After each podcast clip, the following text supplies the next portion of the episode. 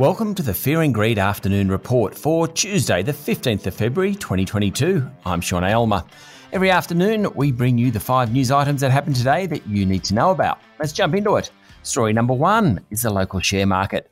With the Ukraine-Russia flare-up continuing, the local bourse fell half a percent and the S and P A S X two hundred closed at seven thousand two hundred seven points. Energy stocks led the falls as oil prices came off their seven-year highs. Beach Energy, which hit an eight-month high yesterday, tumbled ten percent.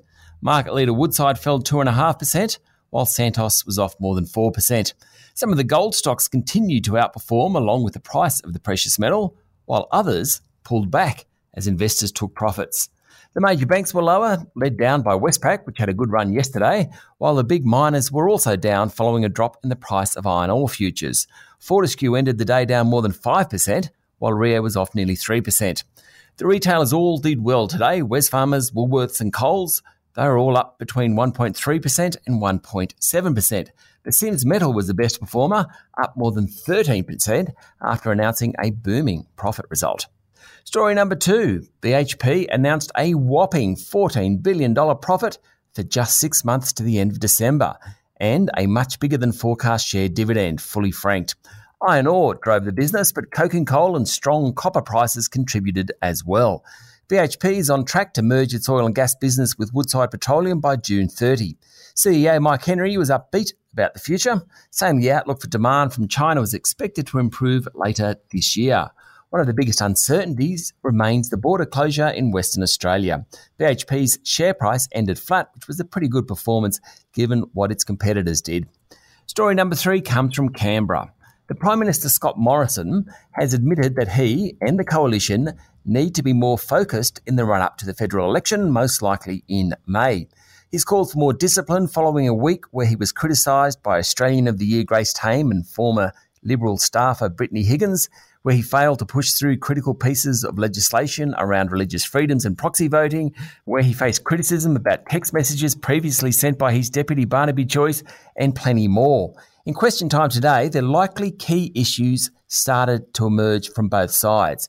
The coalition will campaign on the economy and they'll call Labor high taxing. Labor will look towards issues such as aged care and the pandemic to win over voters. Story number four comes from landlord Dexus. It's a property giant that today announced a near doubling of profit for the six months to the end of December. Much of that was due to revaluations of property holdings upwards. What was particularly interesting, though, was what Chief Executive Darren Steinberg said about people returning to the office. In short, it's happening, and it's staff, not management, pushing to get back to the office. Office buildings are here to stay, and most companies aren't reducing space, Mister Steinberg said. Occupancy in the group's office tower portfolio is above ninety-five percent and growing. He thinks March first is a date where most companies will reopen office space en masse. And story number five, well, I always like to throw in an international yarn. Today's about Donald Trump. Bloomberg is reporting that Donald Trump's longtime accountant has told the Trump Organization that a decade of financial statements it helped prepare can't be relied upon. Yep, can't be relied upon. It comes as part of a court filing by New York State.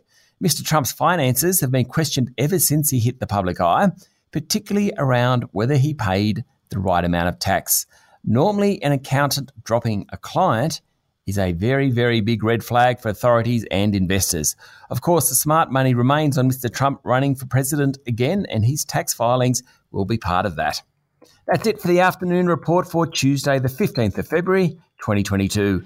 Michael Thompson and I will be back tomorrow morning for the Wednesday edition of Fear and Greed. I'm Sean Aylmer. Enjoy your evening.